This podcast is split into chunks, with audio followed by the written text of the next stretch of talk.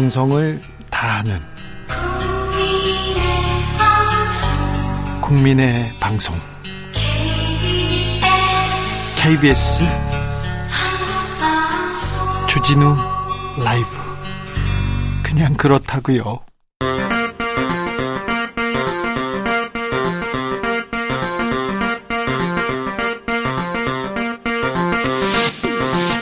주진우 라이브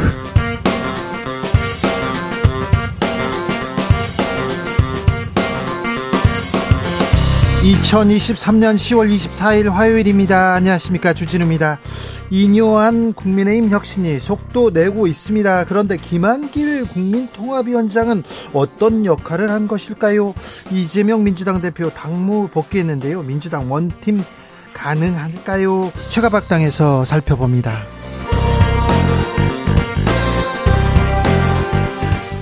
서울 양평고속도로 노선 변경을 김동연 경기도지사는 속아 웃을 일이다 이렇게 비판했습니다. 양평 고속도로 스캔들 어떻게 정리되고 있을까요? 양평 고속도로 문제 집중 파헤쳐온 정의당 심상전 의원에게 들어봅니다.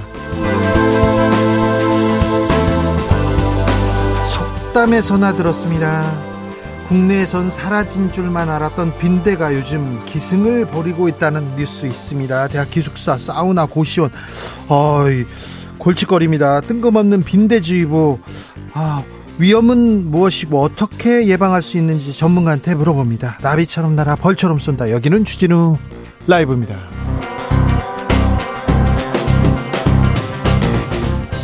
오늘도 자중차에 겸손하고 진정성 있게 여러분과 함께 하겠습니다. 오늘은 사과데이, 애플데이랍니다. 음, 사과를 먹는 날이겠죠. 그런데 또 사과를 하는 날이라고 합니다. 아, 좀 서먹서먹했던 사람들, 그리고 또, 어, 사이가, 싸워가지고 사이가 안 좋은 사람들 있으면 오늘은 사과하는 것이 사과해도 되는 날인 것 같습니다. 뭐, 사과든 용서든 아무튼 큰 용기가 필요한데 먼저 사과하는 게 먼저 용서하는 게 아, 이기는 거다 이런 생각도 해보는데요. 음. 아무튼 주변을 둘러보시고요. 혹시 사이가 좋지 않은 사람들 그리고 가족 지인들 하고 싶은 말 있으면 용기 내서 전해 주십시오. 사과해도 됩니다. 네. 음, 사과드리겠습니다. 여러분 공기로 전화 드리면 어, 전화가 오면 주진우 라이브라고 크게 외쳐 주십시오. 네. 그러시면 아 국민을 국민의 정성을 다하는 국민의 방송. 네. 누구의 방송이 아니라 국민의 방송으로 이렇게 우뚝 설 수 있도록 이렇게 여러분의 힘과 지지가 필요합니다. 그러면요. 사연 보내주시는 분들 추첨을 통해서 치킨 교환권 보내드리겠습니다. 샵 9730 짧은 문자 50원 긴 문자는 100원이고요. 콩으로 보내시면 무료입니다. 그럼 주진우 라이브 시작하겠습니다.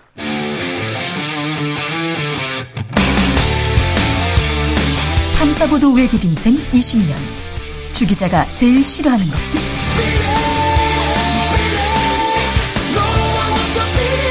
이 세상에서 비리와 부리가 사라지는 그날까지.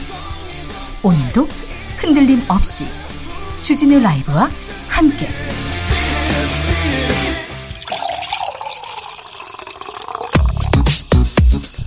진짜 중요한 뉴스만 쭉 뽑아냈습니다. 주스.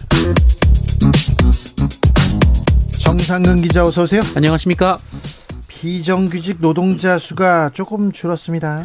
네, 통계청 자료에 따르면 올해 8월 비정규직 노동자의 수가 812만 2천 명으로 집계됐습니다. 어, 지난해 같은 달과 비교해서 3만 4천 명 정도 줄었는데요. 2년 연속 역대 최대 규모로 불어났던 비정규직 노동자 수가 3년 만에 감소를 했습니다. 어, 또한 임금 근로자 중 비정규직 비중도 0.5% 포인트 줄어든 37%로 나타났습니다. 근데 비정규직 노동자 수가 3년 만에 감소해서 의미가 있지 너무 많이 늘어 있습니다. 늘어나 있습니다. 정 정규직과 비정규직 간의 임금 격차는 더 커지고 있고요. 네, 정규직과 비정규직 임금 격차가 166만 6천 원을 기록했습니다. 2017년 이후 6년째 격차가 증가하고 있고요. 올해 역대 가장 큰 수준으로 벌어졌습니다. 어, 정규직 노동자의 월 평균 임금은 14만 3천 원 오른 362만 3천 원인 반면 어, 비정규직 노동자의 월 평균 임금은 195만 7천 원으로 7만 6천 원 올라가는 데 그쳤습니다. 자, 우리 사회의 정규직과 비정규직 대기업과 중소기업, 원청기업과 하청기업. 이, 이 사회를 이렇게 둘로 나뉘는 양극화 어찌할 건지 이 양극화 심화되는데 이 부분이 가장 음, 국민 갈등 통합을 저해하는 요소인데 이 부분에 대해서 저희가 아, 지도자가 나라가 음, 좀 지혜를 모아야 되는데 이런 토론, 이런 논의가 좀 아쉽습니다. 매우 안타깝습니다. 우리 잠재 성장률이 1%대입니다. 미국보다 낮다는 그런 조사 결과 나왔습니다. 네, 우리나라 잠재 성장률이 올해 1.9%로 처음으로 1%대로 떨어진 데 이어서 내년에는 1.7%로 더 하락할 것이라고 경제 경제 협력 개발 기구가 전망했습니다. 1%대 성장률이면요 저성장입니다. 침체를 의미합니다. 이창용 한국은행 총재도 경기 침체 인정했습니다. 네, 이창용 총재는 어제 국회 국정감사에 출석해서 실질 국내 총생산 증가율이 잠재 성장률보다 낮기 때문에 경기 침체인 것은 맞다라고 진단했습니다. 어, 이창용 총재는 미국도 2% 성장을 하는데 우리가 일본처럼 0%대 성장을 할 수밖에 없다고 생각하는 건 너무 소극적이라며 어, 장기적 경제 성장률 목표를 2% 이상으로 삼고 싶다라고 말했습니다. 2% 이상은 가야 되는데 걱정입니다. 경기 침체입니다. 지금 어렵고요. 내년에는 더 어렵다고 합니다. 금리 경기는 들썩거립니다. 그런데 지금 경제 기사 보면 부동산 뭐 신고가 뭐 아직도 들썩거린다 얘기 나오는데 봄바람 분다. 아니 찬바람이 쌩쌩 부는데 봄바람 분다는 얘기를 아직도 하고 있습니다. 미, 절대 좀 어, 가려서 보셔야 되는데요. 아, 경기 침체 경기가 저성장 국면으로 들어갔다. 여기에 대한 우리의 대안은 무엇인가? 이 부분에 대해서도 계속해서 해법을 내야 됩니다. 정치권에서도 이런 대책 내놔야 되는데 아쉽습니다. 윤석열 대통령은 빈살만 사우디 왕세자와 정상회담했습니다. 네, 사우디아라비아를 군빛 방문한 윤석열 대통령이 사우디아라비아의 실권자 무함마드 빈 살만 왕세자와 정상회담을 하고 공동 성명을 채택했습니다. 우리와 사우디아라비아의 공동 성명은 43년 만입니다. 윤 대통령 카타르로 갔습니다. 네, 윤석열 대통령은 카타르 방문에 앞서서 카타르 국영 통신사와 인터뷰를 했는데요. 카타르와 협력을 투자, 방산, 농업, 문화, 인적 교류 등으로 확대할 것이라고 밝혔습니다. 네. 김승희 전 의전 비서관 학폭 문제로 음, 옷을 벗었는데요. 그런데 경기도에서 수습하는 대책, 경기도 교육청의 수습책이 논란입니다. 네, 서울신문은 경기도 교육청이 최근 논란이 된 김승희 전 대통령실 의전 비서관의 초등학생 자녀 학폭 사건과 관련해서 이 당사자들 간의 화해를 중재하겠다고 나섰다 어, 이렇게 보도했습니다. 아니 폭행 사건이 있었고요. 그것도 한 번이 아니고 여러 차례였는데 그리고 구주 전치 구주 그렇게 중상해를 입었는데 화해를 중지한다고요? 어, 이에 대해 경기 교사노조 측은 피해 학생에 대한 지원이나 강제 전학 등의 확실한 분리가 아니라 화해를 중지하겠다는 것은 2차 피해를 초래할 우려가 있다라고 밝혔습니다. 어, 도교육청 관계자는 현재 교육청에서 할 수 있는 후속 조처는 피해 학생을 보호하고 지속적 모니터링을 하는 것이라며 학폭위 재검토는 어렵다라고 밝혔습니다. 음, 조만간에 이 문제는 어떻게 처리될지 내일 내일 저희가 어, 정리해보는 그런 시간 갖겠습니다. 아, 해병대 장병 사망 사건 수사 개입했다는 의혹으로 윤석열 대통령이 고발됐네요. 네, 참여연대와 민주사회를 위한 변호사 모임이 수해 당시 실종 주민을 수색하던 중 순직한 해병대 장병 사건에 대한 수사 외압 의혹과 관련해 윤석열 대통령과 조태용 국가안보실장, 김태효 국가안보실 1차장, 이종섭 전 국방부 장관 등 5명을 직권남용 권리행사 방해 혐의로 고위공직자 범죄수사처에 고발했습니다. 인요한 국민의힘 혁신위원장 아, 김한길 국민통합위원장과 어떤 관계인지 관심이 쏠립니다. 네, 이뇨한 국민의, 국민의힘 혁신위원장이 어제 언론 인터뷰를 통해 김한길 위원장과는 몇 년 전 한 프로그램에 함께 출연해 엄청 친하다라면서 평소에도 매일 전화한다라는 말을 했습니다. 어, 이뇨한 혁신위원장을 김한길 국민통합위원장이 추천했다라는 설이 나오는 상황에서 나온 발언인데요. 어, 그러나 김한길 위원장은 기자들과 만난 자리에서 이뇨한 위원장과는 방, 방송하면서 알게 된 지 4, 5년 됐다 하면서도 어, 그동안 네다섯 번 정도 안부 전화를 주고받은 게 전부라고 말했습니다. 네, 말이 다르네요, 두 분이. 그런데요. 음, 김한길 추천설에 대해서는 선을 걷는데 김한길 김한길 계속 이 이름이 나옵니다. 김한길은 어떤 역할을 하고 있는지 잠시 후에 저희가 자세히 물어볼게요. 음, 법무부가 한국형 제시카법을 들고 나왔습니다. 어떤 내용입니까? 네, 재범 위험이 높거나 아동을 상대로 성범죄를 저지른 이들을 출소 이후에도 지정된 시설에 거주하도록 하는 이른바 한국형 제시카법을 추진한다고 법무부가 밝혔습니다. 법무부는 관련해서 두 건의 법률 재개정안을 오는 26일 입법 예고한다고 밝혔습니다. 이 제시카법은 출소한 아동 성범죄자가 학교 등으로부터 1000에서 2000피트 이내에 거주하지 못하도록 하는 법안입니다. 법무부의 제정안도 이 법원이 고위험 성폭력 범죄자에게 거주지 제한 명령을 부과할 수 있도록 있도록 하는 것을 골자로 합니다. 이 법무부는 제정안이 국회를 통과하면 이미 출소한 조두순, 김근식, 박병화 등에도 적용될 수 있다라고 밝혔는데요. 어, 이들을 포함해 거주 제한 검토가 필요한 고위험 성폭력 범죄자 인원은 작년 말 기준 325명이라고도 밝혔습니다. 어, 한편 법무부는 이 성충동 약물 치료도 확대한다고 밝혔습니다. 네. 인권 측면에서도 좀 살펴봐야 될 텐데 아, 이 문제는 저희가 또 시간을 갖고 한국형 제시카법 자세히 들여다 보겠습니다. 북한 주민들이 귀순했습니다. 네, 북한 중위 주민 4명이 어제 소형 목선을 타고 동해 북방 한계선 아래로 내려와 속초 앞바다에서 우리 어민에 의해 발견된 사실이 전해졌습니다. 네. 어, 이들은 귀순 의사를 밝혔으며 정부가 이들의 신병을 확보한 상태고 합동 신문을 진행할 예정입니다. 그런데 군이 아니라 어민이 발견했네요. 네, 우리 측 민간 어선이 어제 오전 7시 10분 이들을 발견해 신고했습니다. 어, 이들은 북에서 NLL을 넘어왔고 NLL을 넘어온 뒤 군이 초계기와 고속정을 보냈지만 민간 어선이 신고할 때까지 해당 선박을 찾지 못했습니다. 어, 북한 목선은 NLL에서 남쪽으로 약 40에서 50km까지 내려왔습니다. 홍범도 장군 돌아가신 지 80년 되는 날인가요, 오늘이? 그런데 홍범도 장군 동상 옮기, 옮기겠다 여기에 신경 쓸 게 아니라 군은 나라 지키는 일에 노력해야죠. 무슨 이념 논쟁, 뭐 빨갱이 역사에 맞지도 않은 얘기를 하면서 하면서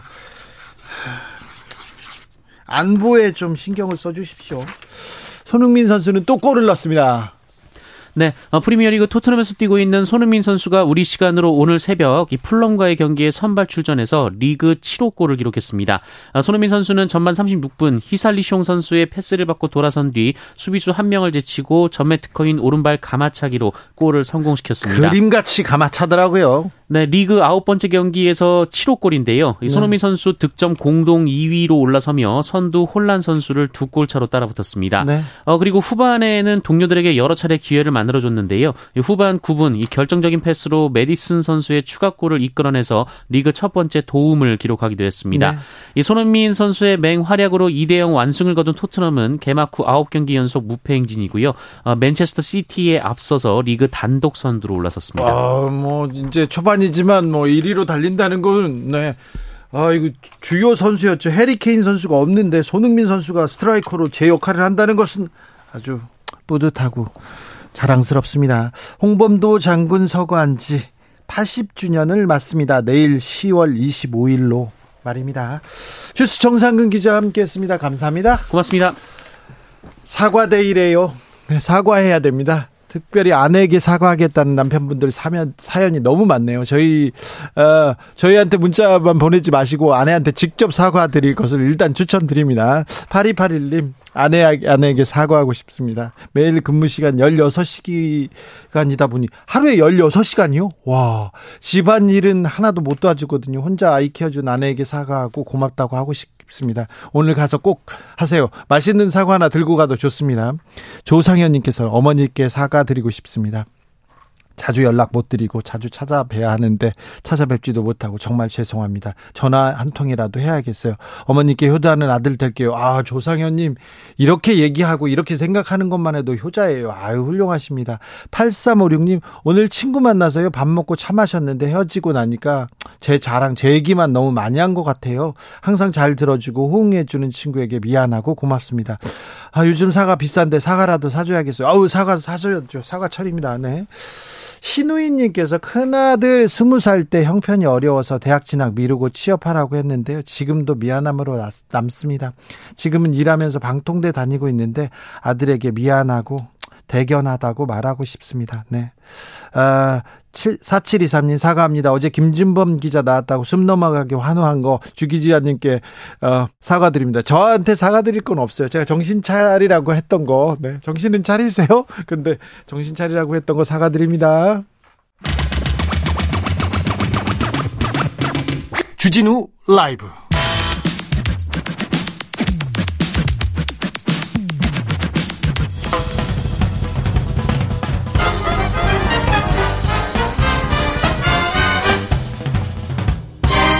훅 인터뷰. 모두를 위한 모두를 향한 모두의 궁금증 훅 인터뷰. 역사 속에 있는 일 말인 줄 알았어요. 속담에서나 나오는 얘기인 줄 알았어요. 최근에 프랑스에서 빈대가 출몰했다. 그 소식을 듣고 웃었는데 우리나라에도 요즘에 대학 기숙사에서 사우나에 고시원에 빈대가 나타났다는 신고 잇따르고 있습니다. 아이고 매트리스 들쳤더니 막 기어가더라 이런 얘기하는데 어떻게 지금 다시 빈대가 나타난 건지 해충 전문가 얘기 나눠보겠습니다. 이대일 대표님 어서 오십시오. 안녕하십니까. 빈대가 나타났습니까? 네, 70년대 이후에 네. 빈대가 이제 보이지 않다가 네. 그때는 이제 강력한 살충제를 써서 네. 빈대를 박멸을 거의 시켰다 이렇게 보고 있었는데 네. 지금 최근 들어서 다시 빈대가 어, 나오고 있습니다. 빈대 잡다 초과 삼가 다, 다 태웠다 이런 얘기나 했었는데 빈대가 나 어떻게 생겼을까요? 왜 생겼을까요? 예. 빈대가 생긴 이유는 뭐 그 외국에서 일단 들어왔다고 봐야 되고요. 외국에서 들어왔을까요? 네네 해외 유입으로 보는 게 지금 가장 맞는 것 같고요. 네.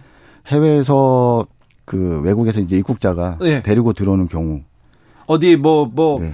옷이나 뭐 이불이나 이런데 네네. 아니면 가구 이런데 같이 왔을 가능성이 크네요. 예, 짐에 붙어서 왔을 가능성이 높습니다. 네. 빈대는 어떤 환경에서 서식합니까? 예, 숙주가 있어야 되고요. 네. 일단 숙주가 있는 곳이라면은 그 사람이 있는 곳을 말하는 거고요. 네. 사람이 생활하는 곳에 그 주로 사람이 멈춰 있는 공간 있잖아요. 네. 가장 중요한 멈춰 있는 공간은 침대, 소파. 네. 예. 예전에는 우리가 이제 온돌 구조를 많이 사용했는데 네. 지금은 이제 입숙 구조로 침대와 소파를 많이 사용하면서 그 사람이 머물러 있는 자리 기준으로 그 주변 틈새에 빈대가 잘 서식하는 환경이 예, 되어버렸습니다. 빈대가 사람을 물죠. 네. 모기와 비교할 수도 없게 뭐 아프고 가렵다는 얘기는 들었어요. 네, 네. 빈대가 저- 네. 네, 사람을 물게 되면 네. 그 사람을 그 조용히 아무도 몰래 물어야 되기 때문에 네. 빈대 타에게는 그 마취제 비슷한 게 있습니다. 아 그래요. 네네. 거머리처럼. 네, 거머리처럼. 그래서 물 때는 잘 모릅니까? 모릅니다. 잘. 아이고 그래요. 네, 네. 비 모기가 피 한 방울 빨아갈 때 빈대는 피 다섯 방울 빨아간다 이런 얘기도 있던데 아, 이게 예. 맞습니까? 그 이상이 될 수도 있고요. 예. 그래요? 네, 네. 그 모기 같은 경우는 이 피를 빨면은 이 배가 이렇게 불러오잖아요. 예. 근데 빈대는 온몸이 커집니다. 그래서- 그래요? 네, 한 세 배 이상 커져요. 많이 빨아가네요. 네, 이런 빈대 같은 진짜. 네, 그래서 해외에는 실제로 어린아이가 빈대에 많이 노출되면 네. 빈혈을 일으키기도 합니다. 아 그렇겠네요. 네네. 빈대가 꼭 있잖아요. 친구들 중에서도 빈대 네네. 별명 있는 분들이 있습니다. 0197님께서 빈대가 나타났다 해서 제 얘기하는 줄 알고 뜨끔했습니다. 내일은 음. 친구들에게 저녁 사겠습니다. 했는데 아유, 아, 네. 웃겼어요. 그런데요. 네. 자, 빈대가 어, 가렵습니까? 그리고 또 네. 병을 옮길 수도 있습니까? 빈대가 많이 가렵고 발진을 일으키고 물집도 생기긴 하는데 네. 그걸로 인해서 뭐 전염병을 전파하거나 그러진 않습니다. 아, 그렇습니다. 푸른 하늘님께서 빈대 그런데 어떻게 생겼어요? 이렇게 물어봅니다. 예, 타원형이고요. 예. 일단 뭐 자세히 보지 않으면 사과씨나 네. 수박씨 같이도 생겼습니다. 아, 붙어서 사과씨나 수박씨 같은데 뭘 네. 빨아먹고 있으면 빈대라고 의심해야 되겠네요. 네, 네, 몸에 붙어 있으면. 자, 예. 빈대에 물리면 어떻게 해야 됩니까? 태워야 됩니까? 아니요, 아니요. 빈, 빈대에 일단 물리면요. 네. 그 물린 부위를 예. 그 미온수와 예. 어, 세제, 그러니까 뭐 비누라고 네. 네. 설명드리면 비누와 미온수로 씻어내고요, 먼저. 네. 절대 먼저 긁으시면 안 돼요. 그래, 가려운데요? 아, 그, 그, 긁으면? 예, 긁으면은 오히려 이게 열을 발생시켜서 네. 빈대 가려움증을 엄청 더 이렇게 증폭시켜요. 아, 가려움증을 어떻게 참아요? 네. 네, 대표님. 가려운데 일단 긁고 네. 보여, 봐야, 보겠죠. 네. 일단 긁지 말고 네. 일단 씻어라. 네, 침착하게. 예, 일단 먼저 씻은 다음에 네. 그 다음에 이제 병원을 가셔야죠. 네. 병원 가서 처방을 받으셔야 빈대 돼요. 물리면 병원까지 가야 됩니까? 네네. 그게 빈대라고 확신이 되면 네. 병원에 가서 그 항히스타민하고 네. 코르티코 그 스테로이드라고 있어요. 네, 그 병- 그러니까 병원을 찾아서 약 주세요 네네. 해야 됩니까? 네 네. 그럼 두 가지 약을 처방해 줍니다. 그냥 집에 있는 거 좀. 빨간 약이라든지 소통약이라든지 그런 거. 바르면 안 됩니까? 네, 그거하고는 별개로 이거는 알러지 반응이기 때문에. 아, 그렇군요. 네 네. 위험하네요. 네. 자, 빈대 일단 집으로 들여오지 말아야 될 텐데. 네네. 어떻게 해야 됩니까? 해외여행 간 분들은 빈대 있나 없나 좀 짐을 참, 잘 챙겨야 됩니까? 예, 그 해외 숙소에 도착하자마자 네. 숙소에 빈대가 있는지 먼저 점검을 하셔야 되고요. 빈대 그럼 어, 그걸 어떻게 해요? 매트리스 그- 들어봐 봅니까? 네, 요즘에는 그 기내에 실을 수 있는 네. 그 조그만 핸디형 뿌리는 네. 그 빈대 살충제가 있거든요. 네. 그거를 뿌려보면 알 수 있어요, 일단. 그래요? 네. 뿌려 뿌린 다음에 잠깐 외출했다가 들어오면 네. 빈대가 죽어 있는 게 보일 거고요. 네. 그러면 아 빈대가 있다라고 판단하시면 될 것 같고요. 어. 그리고 침대 하단을 이게 꼭 들어보셔야 돼요. 꼭 들어보라고요? 네. 그 모서리 특히 그 머리맡 모서리. 모서리. 다리 모서리. 이제 하이드님께서 빈대 박멸이 잘 안 된다는데 네, 네. 쉽지 않습니까? 어, 거의 불가능에 가까울 정도로 쉽지 않은 게 빈대 박멸입니다. 아 그래요? 네, 네. 왜냐하면 이게 사람이 하는 일이기 때문에 네. 이 전체를 다 찾아내서 방역을 진행하는 게 이게 그 쉽지가 않고요. 네. 빈대가 숨어 있는 틈이 또 뭐 한정적으로 돼 있지 않고요. 네, 네. 구석으로 들어가면 못 네, 네. 찾겠죠. 보이지 않는 곳에 그 어두운 틈새로 들어가기 때문에 그 일일이 찾아내서 방역하는 게 정말 이게 어려운 일이거든요. 최근에 기숙사하고 고시원에서 네네. 신고가 잇따랐다는데 방역 음. 잘 됐습니까? 그거는 예, 방역이 충분히 좀 가능한 부분이긴 한데요. 네. 기숙사와 고시텔은 좀 별개로 구분을 해야 돼요. 예. 기숙사는 보통 보면은 그 계획된 설계거든요. 예. 말하자면 콘크리트 구조로 방을 나눠줬어요. 예. 근데 고시텔 같은 경우는 가벽으로 예. 그뭐 샌드위치 판넬이라든가 뭐 이런 판넬 구조로 방을 나눴기 때문에 빈대가 진짜 빈대 붙기 좋네요. 네네 그래서 그렇죠. 계속 이게 왔다 갔다 합니다. 네. 전병성님께서 촛불로 태워 죽이면 안 됩니까? 이렇게 아, 물어보는데 가능합니다. 가능합니까? 가능한데. 요조님이 변기에 넣고 물 내리면 안 됩니까? 이렇게 물어보는데 네, 그것도 가능합니다. 가능합니까? 네네. 자 집에 빈대가 있는지 어떻게 알수 있습니까? 일단은 물리기 전에는 네. 빈대가 있다라고 그, 그 예측하기는 좀 어렵고요. 예. 물린 다음에 보통 한 1일에서 3일 정도 후에 알러지 반응이 나타나기 때문에 그래요? 네네. 그래서 어디에서 물렸는지 처음에는 몰라요. 잘. 네. 그러다가 아 우리 집에 빈대가 있구나라고 이제 판단하는 시기는 어떤, 어떤 때냐면 내가 물렸는데 예. 어느 때 보니까 침대에 까맣까맣하게 자국이 있어요. 예. 그거 갖다가 뭐 이렇게 지식이 없으시면 또 모를 수 있는데 네. 지금 이제 알려드리면 네, 이제 주- 중요합니다. 네, 그 화장지에 물을 묻혀서 네. 그 거뭇거뭇한 자국을 문질러 보시면 네.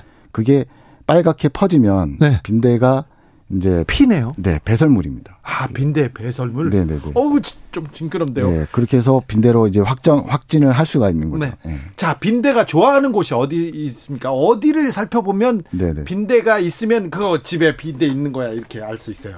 보통은 이제 침대 그 하단부를 많이 보고요. 침대 매트리스를 이렇게 들어봐라. 네 네. 네, 하단부. 네, 하단부고 네. 그다음에 침대 모든 그 틈새가 있거든요. 그 네. 이음새라든가 네. 아니 지퍼라든가 네. 이런 부분들에 빈대 흔적을 빈대가 있으면 거의 무조건 남기게 돼 있어요. 아, 그래요? 네. 거기를 좀 알아봐야 되겠네. 네네. 침대를 한번 들어봐야 되겠네요. 네. 뭐 그 외에도 모든 공간이 다 서식지는 될 수 있습니다. 네.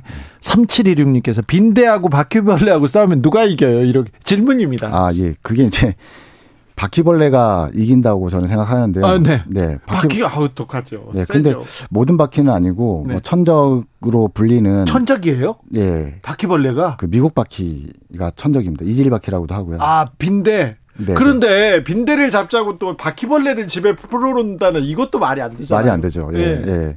근데 이제 바퀴벌레가 정말 들끓는 집에는 빈대가 없다는 얘기가 사실이고요. 네. 왜냐하면 그 알을 갖다가 다 잡아먹거든요. 아, 알겠어요. 네, 네, 이거 빈대나 바퀴벌레나 다 싫습니다. 네, 그런데 네. 빈대는 살충제에 내성이 생겨가지고 네, 잘, 네. 잘 죽지도 않는다면서요? 그렇죠. 이 지금 그 이제 미국을 기준으로 얘기할 때 피레스로이드계 그 제충국이라는 식물에서 뽑아낸 살충제를 네. 온 집안에 뿌려도 되는 유일한 약제로 승인을 했거든요. 네. 그래서 그걸로 지금까지 방역을 했는데 네. 이제 그게 듣지 않게 됐어요. 네. 그래서 그 합성 피로스로이드계라고 그 제충국에서 나오는 물질을 그대로 합성시켜서 만든 건데 네. 그게 듣지 않게 되니까 네. 이제 그 방법이 없는 거죠. 네. 예, 허가 난 약제 중에는 알겠습니다. 잡을 수 있는 게 없습니다. 그래요. 네. 이거 바- 방역이 없, 없습니다. 방역하기 어렵습니다. 살충제가 지금 안 듣는다고 합니다. 네. 8456님께서 빈대하고 진드기하고 좀 다릅니까? 완전 다른 겁니다. 달라요? 네. 빈대는 그 노린재 목, 그러니까 노린재에서 이제 분류가 되고요. 네. 이제 진드기는 또 이제 완전 다른 진드기 쪽 됩니다. 빈대가 집에서 나오지 않게 하려면 어떻게 해야 됩니까?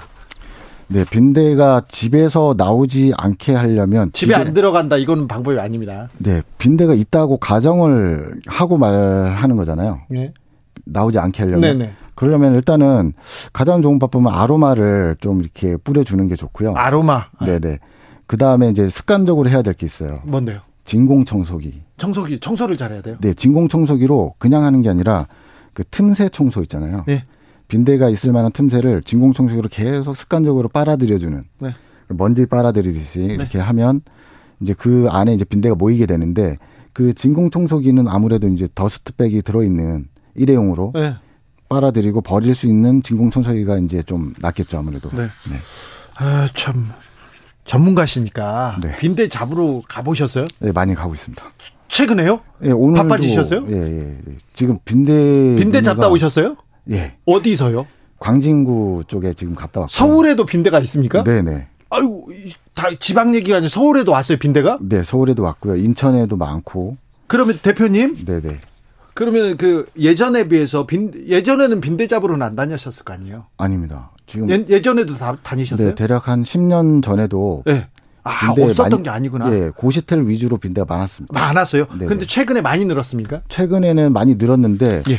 저도 이제 개인적으로 이걸 왜 늘었는지 조사를 좀 어. 나름 해 봤는데요. 네. 이게 이제 그, 그 취약층 그 위주로 빈대가 많이 생겼다가 예.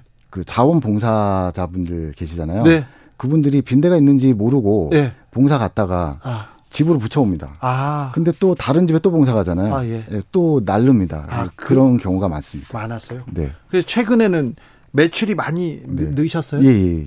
매출 많이 어, 어느 정도 늘었습니까? 예, 빈대 빈대- 매출이. 빈대 매출이 뭐 하루에 하나 이상씩은 계속 지금 예, 하고 있으니까요. 네. 예전에 비해서 그러니까 예전에 비해서 많이 는 거죠. 많이 네. 어느 정도? 한 10배 이상 는 거죠. 10배 이상? 네, 네. 아, 네. 원래는 뭐 한 달에 한두 건 한두. 건이었는데 요새는 예. 하루에 한 건씩이니까. 네, 네, 네. 그렇게. 아, 네. 10배 이상이네요. 네, 네. 알겠습니다. 아유, 저 회총 전문가였습니다. 이대일 대표 말 감사합니다. 네, 감사합니다. 감사합니다. 교통정보센터 다녀올게요. 김민혜 씨.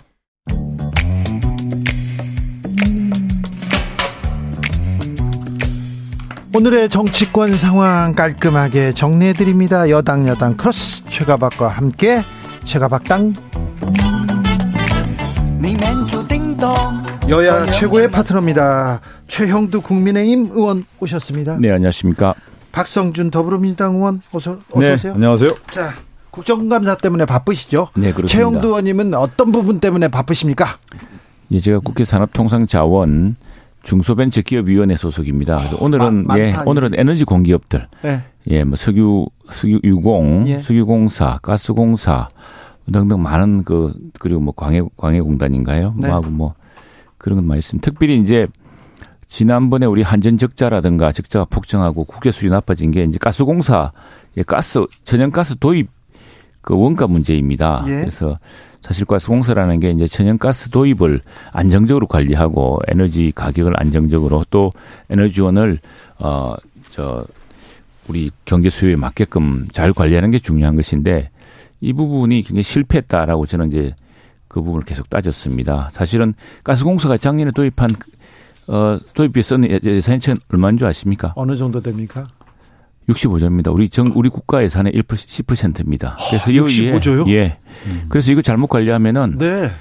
우리가 중국보다 몇백 달러 비싸게 수입했는데 톤당 만일 중국 가격대로만 수입했어도 16조를 아낄 수 있었습니다. 와. 예, 그런 문제가 큰 논점이었습니다. 엄청 중요한 일들 많이 해요. 또 국감에서 이런 부분 따져야 됩니다. 음. 네, 네. 네. 16조 아낄 수 있어요. 저는 정무위원회에서 이제 국정감사했는데 좀 전에 제가 예금보험공사 사장을 대상으로 이제 질의를 했는데 네. 우리나라 예금자 보호 한도가 있잖아요. 네, 5천만 5천만 원이지. 않습니까? 네. 이게 이- 2001년도에 도입이 됐거든요. 예. 예금도 많이 늘어났고 그 보통 그래서 이제 5천만 원씩 쪼개기를 하는데 이게 불합리하다 지금 이제. 그렇죠. 1억 원을 올리자. 예. 그 1억 원을 못 올리는 이유가 뭐냐? 이거 제가 질타하면서 어, 정부 입법 만들어서 빨리 이거 추진해 보자 이렇게 제가 제안을 드렸고요. 네. 또 산업은행 이전과 관련해서 산업은행의 이 타당성이 있는 거냐 이전이 예. 그 명분이 뭐냐 예. 그, 러면서 절차적 과정에 대한 것들을 좀 제대로 지키고 있느냐 이런 것들을 오늘 제가 지적을 했습니다. 알겠습니다. 네. 국정감사. 그러니까 정부가 지금 잘 하고 있는지 국회의원들이 따지는 시험 보는 그런 때입니다. 매우 중요한 일들이 지금 벌어지고 있는데 이런 뉴스가 조금 더 많이 나왔으면 하는 생각도 좀 어, 갖고 있습니다. 자, 국민의힘에서는 혁신위원장으로 이뇨한 교수를 임명했습니다. 기대가 크시죠, 최영도 의원님? 예, 상당히 의외고 참 절묘한 수다 이렇게 저는 생각을 하고 있습니다. 사실은 뭐 언론을 통해서도 봤지만 저 혁신위원장 예, 하마평이 꾸준히 올랐지만 특히 정해지 내정돼 정해지지도 않고 시간은 다가오는데 네. 아무도 그 어떻게 될지 모르는 상황이었는데 누가 안 맞는다 이런 얘기만 계속 그렇죠. 있었어요. 그런 이야기 있었는데 어 4대에 걸쳐서 전남 순천에서 네. 의료 봉사를 했던 네. 집안입니다. 네. 이제 이 한국 순천- 예. 현대사를 관통하는 명문가 그렇죠. 집안이라고. 예, 그리고 순천에서 태어나신 분이고, 예. 예, 그런 분이, 그리고 내가, 나는 한마디로 딱 평을 하자면은, 우리 대한민국 사람보다 대한민국을 더 잘하는, 더 그, 사랑하는. 예, 푸른 눈의 대한민국인입니다. 네. 그런데 네. 의대 교수님이잖아요. 네네. 의대 교수인데 이 복잡한 정치 함수를 잘 수술할 수 있을까요? 의대 출신들이 예전에 뭐, 저, 19세기에도 보면 유명한 사람들이 많습니다. 뭐, 우리가 아는 그, 박애주의자도 많았고, 또 의사가, 저, 이 사람의 병뿐 아니라 사회의 병도. 네. 근데 이분이 사실 우리 당에서는 좀 환영하는 이유가 한두 달 전에 우리 당 아침 공부 모임에 오셨어요. 예. 오셔가지고 저 한국 사람들이 잘 모르는 우리 한국의 문제 또 자기가 생각하는 대한민국의 장점 단점 또 타협의 정치의 필요성 또 자신의 집안 사대 이야기 또 선치는 또 6.25 때 참전하시던 군인이기도 하고 저 그때 아마 의무관인가 그러셨을 겁니다. 근- 아 그런데 굉장히 아무튼 배울 게 많은 분이었습니다. 그리고 뭐 우리말 서울 사투리를 정말 본토 사람보다 더 유창하게 구사하시니까 그래서 저는 지역적으로도 그렇고 지역적으로도 통합적인 어떤 에너지를 낼 거라 생각하고요. 그다음에 정치에 대해서도 아주 그냥 우리 그 정치인들 또 정치를 좀 안다고 했던 분들이 하는 그 이른바 그 어, 대정치 요- 어, 요법이라 그럽니까? 그걸 네. 넘어서서 굉장히 정치가 정말 엉뚱한 짓 하지 않도록 이분 말씀대로 하면 정치가 어문짓 많이 하는데 어문짓 많이 하지 않도록 좀 메스를 대겠다 이런 각오가 대단한 것 같습니다. 네. 예. 이제 정치권에서 어, 혁신이 상당히 어렵거든요. 예. 외부적인 어떤 혁신을 이룬다라는 것은 정말 어려운 일이에요. 예. 그래서 외부의 어떤 충격요법을 어, 쓰는 방법 중에 하나가 아, 정치권 밖에 있던 분들을 모셔와서 네. 정치를 어떻게 할 건가에 대한 새로운 시도를 하게 돼 있습니다. 네. 그런데 지금 이뉴한 교수는 파란 눈의 외국인인데 실질적으로는 한국에서 오래 키웠기 때문에 한국 네, 쪽 정세에 대한. 것을 네. 많이 알고 있는데 네. 의사 출신이잖아요. 예. 사람을 어떤 치유하는 데 있었다고 하면 정치도 결국 결국에는 국민의 마음을 치유하는 거란 말이죠. 예. 그것을 말씀입니다. 얼만큼 이제 브릿지할 수 있느냐, 다리 네. 역할을 할 수 있냐에 대한 부분인데 아, 이 정치는 방정식이 복잡하단 말이죠. 네. 여러 버- 사람과의 관계에서 나오는 그 문제를 풀어야 되는 거고, 근데 이제 정치와 이제 의- 의사의 다른 점은 결국 이제 그 병이 있는 한 사람을 대상으로 하는 것이 의술이라고 하면은 이 정치라고 하는 것은 한 사람이 아니라 수많은 대중과 수많은 국민을 대상으로 하는 거기 때문에 네. 얼만큼 잘할 수 있냐는 이뇨한 위원장의 역할도 있겠지만 사실 이뇨한 어, 그 뒤에 있는 정치적인 백업을 얼만큼 할수 있냐 여기에 달려 있겠죠. 이분의 정치적 성향이나 뭐 다른 걸 다 접어두고서라도 아마 국무총리나 장관의 인요한 이렇게 불렀을 때 국민들이 박수치는 사람들이 더 많지 않았을까 그런 생각도 해요. 이번에 민주당에서도 혁신위원장으로 인요한 교수를 모시다니 우와 와 소리가 나왔어요. 와, 그런데. 예. 예, 이 혁신위원장이 사실은 이제 김기현 대표한테 그리고 윤석열 대통령한테 음. 국민의힘한테 쓴소리를 해야 됩니다. 근데 쓴소리를 잘 받아줄 수 있을까? 그거는 또 다른 문제예요. 아, 저는 쓴소리라서 할 거라고 생각합니다. 또 그런, 그렇기 때문에 이분을 또 기용했다 생각하고 그만큼 파격적으로 생각을 하는데 우선에 이제 이 대한민국에서 자라오고 대한민국에서 성장하고 우리나라 사람이에요. 그냥 저 눈만 푸른 눈이고 하지 말도 우리, 우리 전라도 사투리를 우리보다 더, 더 정확하게 우사하시는 분이니까. 그런데 어쨌건 4대가 어, 미국 집안이기 때문에 이 문화적인 차이가 있습니다. 문화적으로 사실 우리랑 같이 우리는 그 어떤 유교적 문화가 있어서 사실은 무슨 말을 하기가 좀 어려워할 때 말을 좀 자제하는 경향이 있는데 아마 이분은 자신의 소임이라 생각할 것 같습니다. 자기가 이 맡았을 때는 또 그분이 이야기할 때 그랬었고 뭘 길게 제고하는 것이 아니라 실제로 자기가 당시 자신이 생각하는 문제를 이게 혁신의 과제라고 그러면은 혁신의 과제를 저는 가- 가감 없이 이야기하고 또 논의해서 진행할 거라고 봅니다. 이제 제가 그냥 인상적으로 받아들였던 게 네. 저 이뉴한 교수가 가정의학과 교수였더군요. 네. 근데 그 우리가 혁신이라고 할 때 두 가지입니다. 큰 방향으로 볼때 하나가 뭐냐면 제도 혁신이에요. 음. 그리고 두 번째는 뭐냐면 인적 쇄신이란 말이에요. 네. 근데 사실은 결국은 총선 전에 뭐를 해야 되냐면 제도 혁신이라는 게 공천 누리거든요. 결국은 그래서 뭐냐면 인적 쇄신으로 가는 길을 내야 되는 건데 예. 이건 뭐냐면 정치권에서 봤을 때는 외과 수술이에요. 예. 수술을 해서 서지컬 트라이크를 해서 그걸 도려내야 되는 거란 말이에요. 이제 가정의학과라는 것은 인체 전체적인 걸 보고 이제 하나하나 조화를 이루어야 되는 가정의학과 의사인데 기본적으로는 이 정치 행위라고 하는 것 자체는 외과 수술적인 행위를 필요로 하는 거기 때문에 네. 과연 이제 이뇨한 교수가 그러한 칼을 들이대고 수술을 할 수 있을 건가? 네. 이거는 좀 봐야 되는 것이죠. 지금껏 또 이뇨한 교수를 존경 어린 시선으로 쳐다보는 국민들도 이제는 또 다르게 다른. 시각이죠. 자, 네. 먼저 숙제가 하나 생겼어요. 김한길, 김한길, 김한길 저 구- 국민통합위원장하고 전화도 자주 하고 뭐 친하다 이렇게 얘기를 했는데 김한길 위원장은 나 통화한 적 없는데 이렇게 음, 음. 얘기하는데 이거는 어떻게 된 겁니까? 언론이 이제 과도한 해석을 하니까 아마 그러시지 않았나 싶었는데 이제 시점은 차이겠죠. 뭐 이전에 자주 통화했다는 거하고 어제 오늘 통화했다는 건 다른 문제니까. 네, 네. 그리고 아마 어, 기질상으로 두 분이 뭐 이야기를 할 수도 있겠죠. 왜냐하면 얘기를 할 수도 예. 있고 김한길 위원장이 추천할 수도 있는 거 아닙니까? 아니 그 김한 그 추천은 그 케이스는 아닌 것 같습니다. 우리가 예. 어 한두 달 전에 여름에 지난 여름- 벌써 여름철이었네 것 같은데 아 여름이 끝나고 이제 9월 정기국회를 시작하기 전에 우리 아침 공부 모임에서 불렀는데 그때 우리 당 의원이 거의 전원 출석했었어요. 아? 어 그리고 아침에 아는 분도 많아요. 어 아는 분도 많습니다. 네. 많고 그다음에 그래서 어떻게 보자면은 모두가 우리 당내에서는 아 인요한 그랬을 때 아, 정말 묘수다. 이 생각을 했죠. 했고, 그래서 우리 당내에서 두루두루 잘 알고 있고, 우리 김기현 대표도 잘 아시고, 그래서 그 누구 추천으로 될 문제는 아니고요. 우리가 네. 볼 때는 참, 야, 세상에 또 이런 묘수가 있구나 생각이 들었습니다. 묘수라고 하는데 이제 항상 정치는 어떻게 보면 해석의 영역이잖아요. 네. 이뉴한 위원장의 그러면 이 사람이 독자적으로 할 수 있느냐? 그러게요. 뒷배가 누구냐는 거예요. 뒷배. 그 조정자가 누구냐?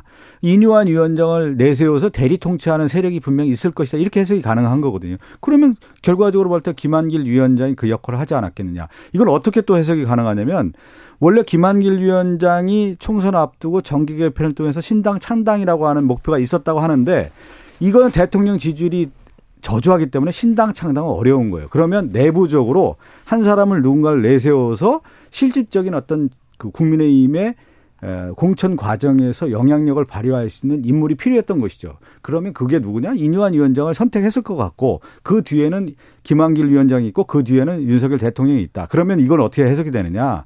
결국은 김기현 대표 체제가 영향력을 발휘할 수 있는 것을 원천 봉쇄할 수도 있는 카드다. 그건 뭐냐면 혁신위원장이 전권을 가져오면 공천 룰까지 그리고 이어지는 인적 쇄신까지 갈 수 있는 카드이기 때문에 네. 여기에 뒷배는 김한길 위원장이 있다. 이렇게 정치 해석이 가능한 거죠. 그 이제 다분히 이제 민주당 가능한 거죠. 민주당식 어 뭐 민주당 혁신은 그랬는지 모르겠습니다만 그랬다가 지난번에 오히려 혁신은 고사하고 망신만 당하고 당 전체를 실주시켜 말았는데 우선에 뭐 어쨌든 지금 여러 도하에 여러 그 언론 사설에서 일단은 기대가 큰 것 같고요. 또 그리고 아마 우리 당내에서도 좀 바짝 긴장하는 분위기 있을 겁니다. 왜냐하면 이분이 이제 우리 말하자면 우리 한국 문화처럼 이렇게 뭐 미리 짜놓고 각본을 네. 짜놓고 이야기할 수 있는 그런 분이 아니지 않습니까? 더구나 어쨌거나 현재로서는 외부인이고 우리 당에서 이분이 무슨 뭐 공천을 바라겠습니까? 이분이 뭘 지난번에 인터뷰한 걸 보니까 그 폭도 크던데 어 자기가 정치를 한 바꾼다면은 이 보수당 같은 데서 호남 대통령을 한 만들고 싶다 뭐 이런 이야기를 할 정도로 이 아주 그 스케일이 커요. 커서 정말 정치를 타입적으로 지난번 참 저희 그 어, 공부 모임에 와서도 했던 이야기가 가장 인상적이었던 게 싸우지 마라. 크게 타협하고 왜 대한민국이 정말 주- 훌륭한 나라고 대한민국은 다른 나라가 못 가진 게 많고 대한민국이 이런 지난 70 역사가 얼마나 대단한데 대한민국 사람들은 왜 이걸 폄훼하느냐 이렇게 하면 이야기하면서 미국 헌법의 기본 첫 그 대목을 이야기하더라고요. Grand Compromise에서 대타협을 해야 된다 한국은 그러니까. 이런 이야기를 하는 걸 보면은 그 스케일이라는 게 커요. 그래서 저도 저희도 이분이 정치혁신은 어떤 정치혁신을 펼쳐낼지 저- 사실 제목 저 기대가. 큽니다. 그래서 아니, 이게 잠깐만, 제가 민주, 말씀드리고 민주, 민주당식. 민주당식 그런 작은 구도가 아니 아닌 이건 같아요. 뭐냐면 이건 단순한 거예요. 의, 의사 출신이 정치권에 들어왔잖아요. 그러면 정치는 고차 방정식 아닙니까? 일차 함수가 아니란 말이에요. 이 고차 방정식을 그 파란 눈의 외국인이 풀 수 있다? 그러면 누군가의 힘을 빌릴 수밖에 없는 거예요. 그럼 그 고차 방정식 풀수 있는 누군가가 있다. 이렇게 볼 수밖에 없고 그것을 조정할 수 있는 세력이 반드시 있다. 정치는 새가 있어야 혁신위원장도 힘이 셀 수가 있는 건데 혁신위원장이 무슨 힘이 있어요? 그냥 이뇨한 위원장이 혁신위원장으로 이, 있을 때 그냥 자리가 있어서 힘이 생기는 겁니까? 그 뒤를 누가 밀어주는 세력이 있어야만 네. 이런 방정식 그러니까 선거에 있어서 가장 어려운 게 공천 아닙니까? 네. 그 공천에 고차 방정식을 풀 수 있는 힘을 만들어줘야 되는데 그 누가 있다? 그러면 그것은 김한길이고 윤석열 대통령이고 한마디로 말해서 김기현 대표는 빠지게 돼 있다. 이렇게 되는 것이죠. 아마 김요한 음. 위원장은 이제 여론의 지지, 여론의 지지가 아마 가장 큰 혁신의 동력이 될 겁니다. 그래서 당장 이전에 고 이건희 회장이 말했던 것처럼 철저히 바꾸라는 가족, 가족, 가족에 누구와 누구를 빼고 다 바꾸자 그랬죠. 자, 아, 예. 자식하고 와이프만 빼고 다 바꾸자. 그이 굉장히. 큰 이야기인데 그래서 이게 사실은 그 우리 저 박 의원님 말씀하신 혁신의 동력은 누구 뒷배가 아니라 네. 여론의 지지죠. 여론의 거. 한 달 정도, 한 달 정도 이렇게 여론이 쳐다볼 거예요. 그래, 그런데 이 사람 보게 이렇게 기사가 나오면 이뇨한 혁신위가 지금 잘 가고 있다 이게 하는데 가다가요. 한 달 전에, 음, 이준석 유승민 전 의원 문제를 좀 풀어야 될 것 같고요. 그 다음에 한동훈, 거기에 홍준표, 김무성 전 의원까지 지금 주변이 이렇게 나오, 나오는데 이 복잡한 숙제들을 어떻게 풀지 좀 지켜보겠습니다. 그거 제가 한번 말씀드릴게요. 제가 아까 고차 방정식이라고 했잖아요. 네. 이 고차 방정식은 사람에 대한 정리인 거예요. 그렇죠. 그 고차 혁신이란 가장 중요한 그러니까 게 제가 얘기하잖아요. 사람 정리하는 네. 게 고차 방정식인데 이 정치권에 사람 정리하는 게 어- 어려운 거예요. 작용이 크면 반작용이 크기 때문에 그것을 얼, 얼만큼 네. 완충지대를 만드는 것이냐에 대한 것이 이제 정치의 역할인데 네. 그러려면 이유한 위원장이 지금까지 살아온 과정에서 네. 그 역할을 하기 어려운데 그것을 누군가 뒤에서 도와줄 수밖에 없다. 네. 그건 것이죠. 제가 아무튼 것처럼. 뭐 저기 의료계에서 그리고 사회에서 신망 높은 분을 모셔다가 네. 모셔다 모두 모셔다가 망신 주면 안 되는데요. 그렇죠. 네. 아, 우리 국민의힘의 큰 기회이자 예. 또큰 어떤 어 예. 예, 예. 이거 이제 이 저 만일 이유한 위원장을 모셔놓고 혁신을 이루지 못하면은 네. 우리는 큰 위기에 처하게 되겠죠. 아니 그 제가 하나 예, 저, 저 최영도 의원님 그 고민이 있을 거예요. 내부적으로 윤핵관이나 정치 실세들 같은 경우는 이준석 유승민을 치고 싶겠죠. 수술하고 싶은 거예요. 그런데 또 하나는 뭐냐면 이뉴한 위원장은 내 윤핵관. 가정 가정의학과처럼 그냥 다 이렇게 다독이면서 갈 수 있는 그런 환경이 만만치는 않은 거예요. 그래서 그거는 이뉴한 위원장이 스스로 돌파하기는 어려운 것이죠. 그거는. 만약에 이뉴한 위원장이 윤핵관에 대해서 칼을 가를 날리고, 들이면 네. 국민들이 심파, 네. 저 박수를 보낼 수 있겠죠. 김기현 대표한테 그리고 윤석열 용산은 용산 일만 잘해라 똑바로 해라 이런 얘기 민생 챙겨라 이런 얘기 나오기 시작하면 네 박수 민주당 보낼 수 있겠죠. 민주당이 위기일 수 있죠. 아마 그렇죠. 그보다 훨씬 큰 스케일의 정치 혁신이 있을 겁니다. 자 35일 만에 이재명 대표가 민주당으로 돌아왔습니다 국회로 돌아왔습니다 분위기 어떻습니까? 일단 어제 월요일이죠. 월요일 날 이제 첫 그 이재명 당 대표가 이제 정치 복귀를 하- 하고 나서 네. 아, 가장 중요한 현안은 역시 민생 문제 아니겠습니까? 경제가 상당히 어려운 음, 지경으로 좀 이르렀기 때문에 민생의 최우선으로 이제 정치가 관심을 갖고 이제 해결해야 된다는 얘기하고 당내 문제에서는 이제 네. 단합을 강조하셨죠. 민생 얘기를 많이 했습니까? 아니면 네. 의원 내각 총사퇴 얘기를 많이 했습니까? 어, 민생 문제를 제일 우선순위로 했고요. 또 그 민생 문제를 해결하기 위해서 지금까지 윤석열 정권이 보여준 그 국정의 무능, 무책임에 대해서 질타하면서 지금 책임을 져라. 그리고 나서 국정, 국면을, 국정을 전면 쇄신하라는 목소리를 내신 거죠. 최영도 의원님, 일성 어떻게 들으셨어요? 일성이 뭐였죠? 내각 총사퇴였습니까? 그건 앞뒤가 안 맞는 이야기 아니, 같아요. 민생 문제를 강조 민생을 이야기해야죠.